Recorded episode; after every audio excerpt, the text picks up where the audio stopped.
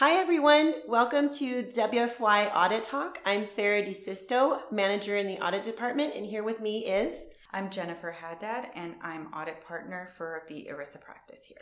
Today, we're going to talk to you about a couple of things, best practices to prepare for your employee benefit plan audit.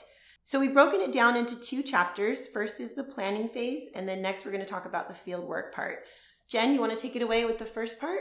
Yes, so the first thing that we recommend is that you prepare your census so that you can send it over to your third party administrator for the non discrimination testing. We do recommend that you make sure that the census reconciles to your year to date payroll and that that year to date payroll should be based on pay date and not pay period end. And then we also recommend that you reconcile your contributions, employee and employer contributions from payroll to the trust to the census. And then when you get your non discrimination test back, we recommend that you then go back and reconcile those amounts to the non discrimination testing just to make sure that the information in that testing is correct.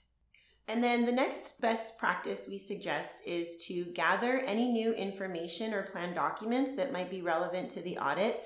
Some of the more common plan amendments that we see are adopting an auto enrollment provision or an auto escalation or any changes to those two provisions. We also see amendments coming through for a discontinuance or a change of employer match contribution. For 2020, you're going to see a lot of CARES Act amendments and then also maybe a change in the definition of compensation. We also recommend that you gather any regulatory communication from the Department of Labor or the IRS. Those letters and correspondences will be very important for the audit. We also ask you to provide us with the fidelity bond coverage that your plan had in place. And lastly, to gather any new contracts from any service providers. If you've had any change of fee structures that are paid from plan assets, we are going to recalculate the amounts that are paid to them. So we would like to know the timing of those changes so that we can recalculate accurately. And the next area that we recommend plan sponsors do to prepare for the audit is to do a self audit of the plan during the year. So, some of the key areas where there might be corrections needed or resulting corrections needed due to the self audit would be the definition of compensation. Make sure that the plan is using the correct definition of compensation for deferrals as well as ER match. And then also reviewing the plan for any late remittances. So the DOL recommends that you remit contributions as soon as administratively feasible. And they define that as used typically when you can remit your payroll taxes. So you'll need to test the remittances to the plan during the year based on those parameters. And then if there's any late remittances, you may have corrections that need to be made, like lost earnings. And then if this is not your first audit, you may have received a management comment in the prior audit. So we recommend that you review that management comment letter to make sure that you've implemented the recommended procedures and processes to address those comments, as well as any corrections that you have made. Retain that information for the audit. And then next, review your process narratives and your payroll narratives and controls for what the processes were in place during the year.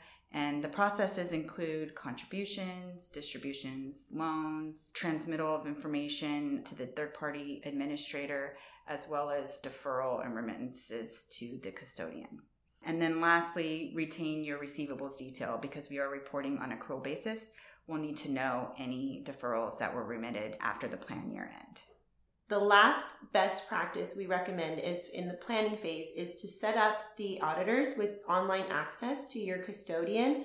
This is going to be crucial in helping us get our information gathered early ahead of time we can download the audit package. We can sometimes retrieve the plan amendments online. We might be able to get the non discrimination test results and the detail used in those testing files.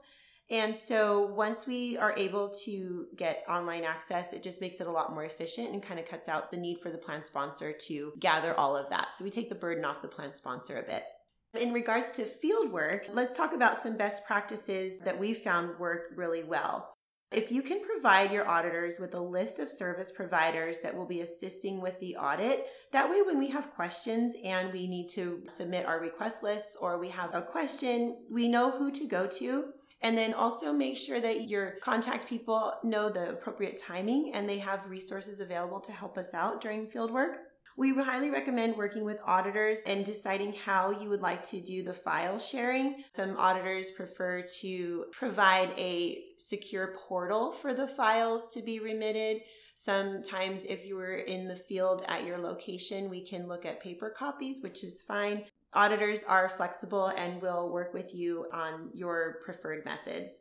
And we also recommend to be available for your auditors during your scheduled fieldwork time and also to prepare your requested schedules before fieldwork. So once you get that request list from us, take a look at it right away. So if you have any questions, you can send them our way and we can resolve those ahead of time.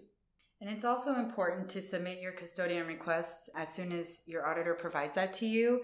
Even though we do get online access for most of the audits and the service providers, there are some that do not allow the auditors to submit those requests online. So the plan sponsor has to submit those requests. And the turnaround time can be from anywhere from seven to 10 business days. And so it's important to submit that immediately so that those forms and requests will be available for the auditor at the start of the field work. And then also reach out to your auditor as soon as possible if you have any questions about requested items. And then finally, if timing does not work for you as scheduled, please notify your auditors as soon as possible so that you can get the audit rescheduled. There are deadlines to be met, so you want to make sure that you're communicating with your auditors so that you guys can work together to meet those deadlines. The first deadline is 731 or the first business day following. And then the second deadline, you can get an extension by filing a form 5558. That deadline would be 1015 or the following business day. Thank you for joining us today. You can find us at cpa-wfy.com and please follow us on Instagram, Facebook, and LinkedIn.